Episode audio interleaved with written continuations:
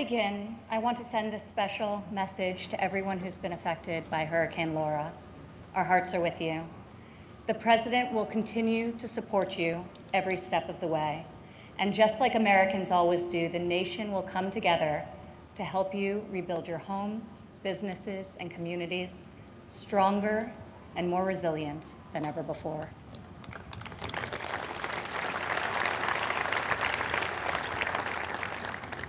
Four years ago, I introduced to you a builder, an entrepreneur, an outsider, and the people's nominee for President of the United States. Tonight, I stand before you as the proud daughter of the people's president.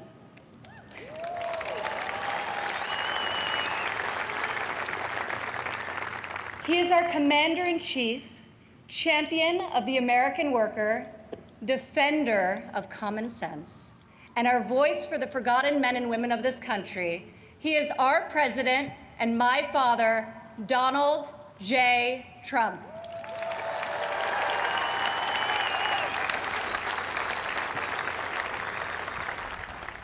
This evening, I want to tell you about the leader I know and the moments I wish every American could see. I want to tell you the story of a president who is fighting for you from dawn to midnight when the cameras have left, the microphones are off, and the decisions really count.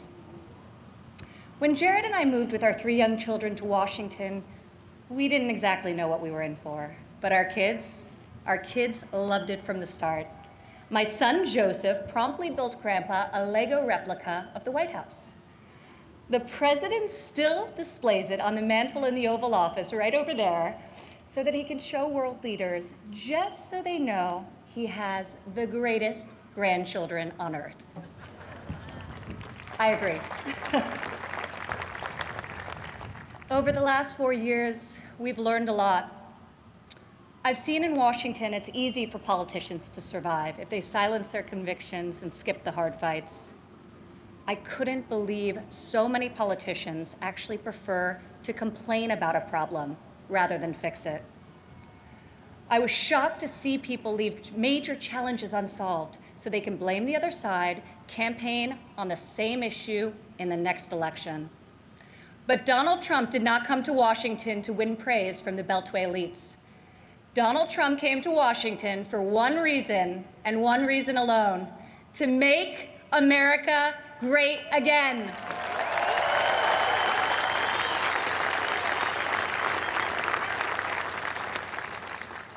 My father has strong convictions. He knows what he believes, and he says what he thinks. Whether you agree with him or not, you always know where he stands. I recognize that my dad's communication style is not to everyone's taste, and I know that his tweets can feel a bit unfiltered.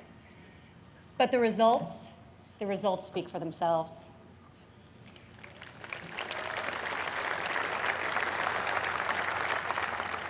He is so unapologetic about his beliefs that he has caused me and countless Americans to take a hard look at our own convictions and ask ourselves, what do we stand for? What kind of America do we want to leave for our children? I am more certain than ever before we want a future where our kids can believe in American greatness. We want a society where every child can live in a safe community and go to a great school of their choice. We want a culture where differences of opinion and debate are encouraged, not canceled, where law enforcement is respected, where our country's rich diversity is celebrated, and where people of all backgrounds, races, genders, and creeds have the chance to achieve their God given potential. This is the future my father is working to build each and every day.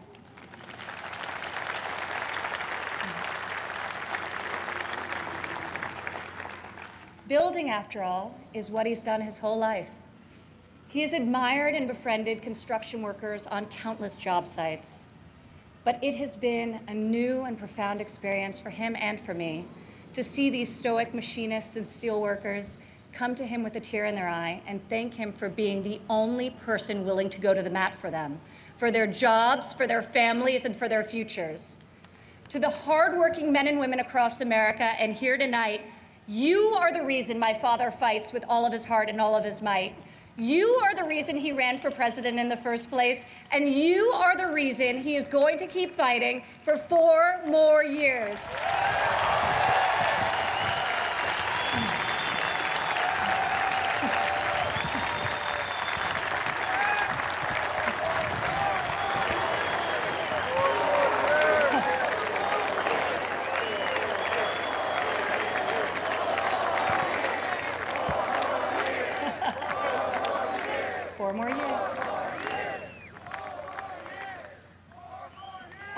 Remember one evening in early February of 2018. We were in the Oval Office with my father's top economic advisors, and the president was pushing to keep the promise he made to renegotiate the bad trade deals that had gutted millions of middle class jobs. Most of his advisors argued that the economy was so strong following our historic tax and regulatory cuts that it didn't make sense to risk rocking the boat. After the meeting, as I walked with my father back towards the residence, he said, You know, the reason this has never been done before is because our leaders haven't had the guts. When the economy is good, they settle for good, and when things are bad, they don't have the will or ability, so they kick the can until it's someone else's problem. He was right. If my father didn't take on these fights, no one would. In the months that followed, President Trump refused to settle for a good deal. He wanted a great deal, and ultimately, that is exactly what we got.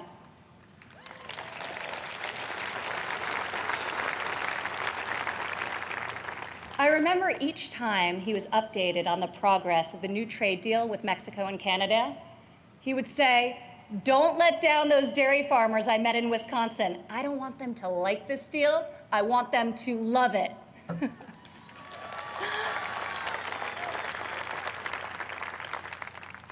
Today, in the midst of this unprecedented global pandemic, it's more clear than ever that our president was absolutely correct to take on trade when he did and bring our jobs, our factories, and our life saving medicines back to the USA.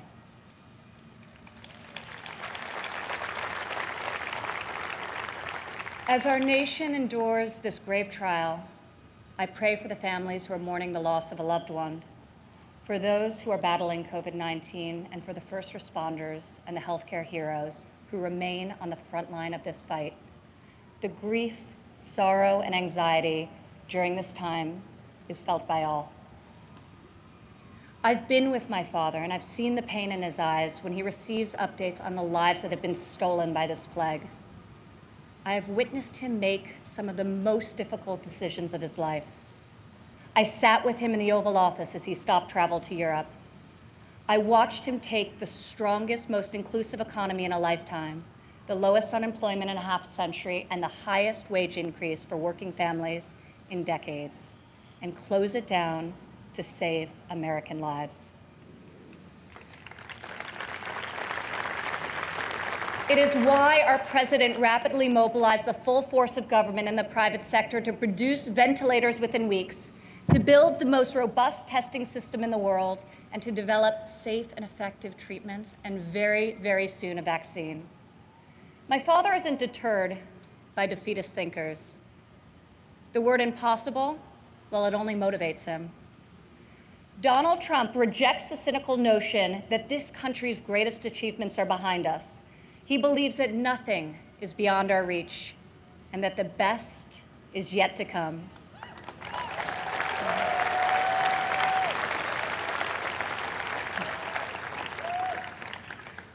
I have seen all of my life how my dad believes in the potential of each individual.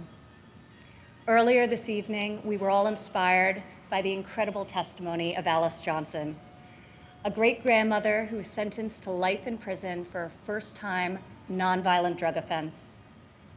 I was with my father when he decided to commute Alice's life sentence. Together, we watched Alice leave prison after nearly 22 years. As she ran into the arms of her family and they celebrated a joyful reunion, my father got very quiet. I could see the emotion on his face. After a long silence, he looked at me and said, Imagine how many people there are just like Alice. From that point on, he became a voice for those who had been unfairly silenced in our prison system. President Trump rectified the disparities of the 1994 Biden crime bill that disproportionately hurt African Americans. Against all odds, he brought together Republicans and Democrats and passed the most significant criminal justice reform of our generation, and we're just getting started.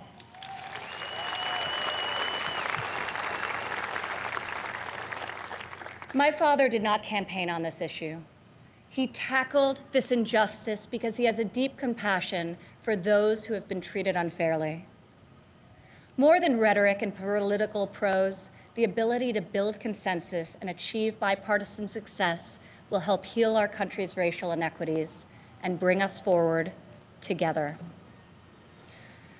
President Trump is advancing the American values of work and family. Four years ago in Cleveland, I said President Trump would deliver for working women. Last year, over 70% of all new jobs were secured by women.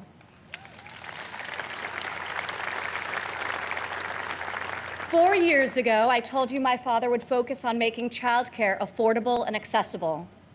In President Trump's first term, we secured the largest ever increase for childcare funding, giving more than 800,000 low-income families great childcare at a cost they can afford. As part of Republican tax cuts, in 2019 alone, our child tax credit put over $2,000 into the pockets of 40 million American families. Democrat politicians recently introduced a plan to increase the child tax credit. Yet when I was fighting less than three years ago at the president's direction to get Congress to double the child tax credit, not a single Democrat voted to pass the law. We got it done anyway.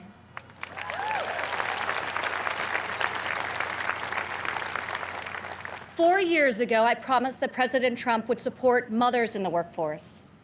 In his first year in office, he signed into law the first ever national paid leave tax credit. Today, 8 million more Americans have access to this benefit.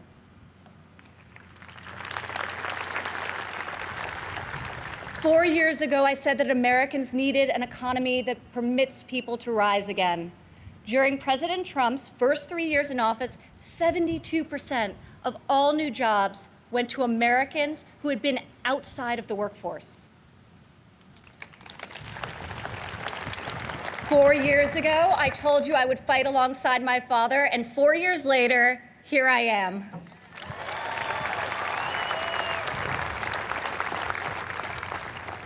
Many of the issues my father has championed are not historically Republican priorities. Yet where Washington chooses sides, our president chooses common sense where politicians choose party, our president chooses people.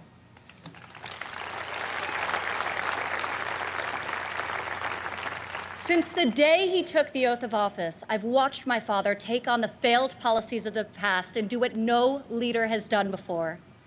Recently, he took dramatic action to cut the cost of prescription drugs, despite fielding angry calls from the CEOs of nearly every major pharmaceutical company. Now, when we see attack ads paid for by Big Pharma, my dad smiles and says to me, You know, we're doing something really right if they're hitting us so hard.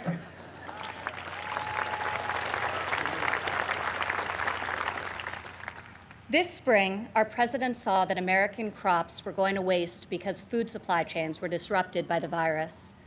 He directed Secretary Perdue and me to find a way to get this nutritious food, fresh fruit, vegetables, meat, and dairy, to families most in need. Within a matter of days, we launched the Farmers to Family Food Box program, which has now delivered over 100 million meals to, into the hands of American families.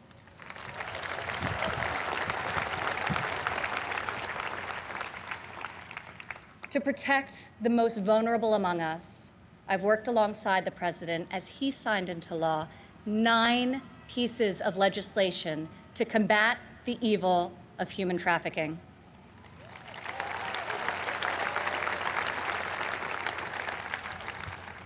I've stood by my father's side at Dover Air Force Base as he's received our fallen heroes. And each time it has steeled his resolve to finally stop, finally stop the endless foreign wars.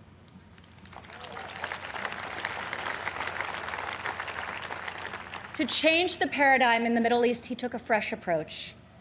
I heard foreign leaders beg him not to move the American embassy to Jerusalem, yet he delivered on a promise also made and unfulfilled by past presidents because my father knew that it was the right thing to do. Defying all expectations, just weeks ago, he rewrote history again by making a peace agreement in the Middle East, the biggest breakthrough in a quarter century.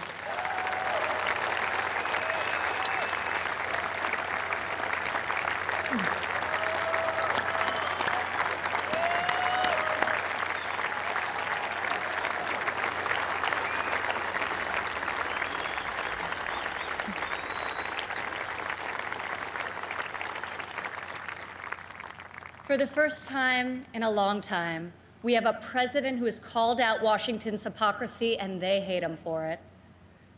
Dad, people attack you for being unconventional, but I love you for being real and I respect you for being effective. Our president refuses to surrender his beliefs to score point with the political elite. To my father, you are the elite. You are the only people he cares about scoring points with. If these problems were easy to solve, previous presidents would have done so. But you don't achieve different results by doing things the same way. Washington has not changed Donald Trump. Donald Trump has changed Washington.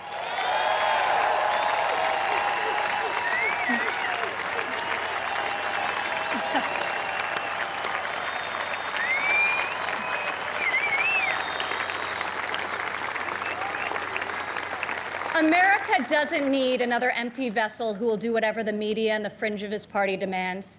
Now more than ever, America needs four more years of a warrior in the White House.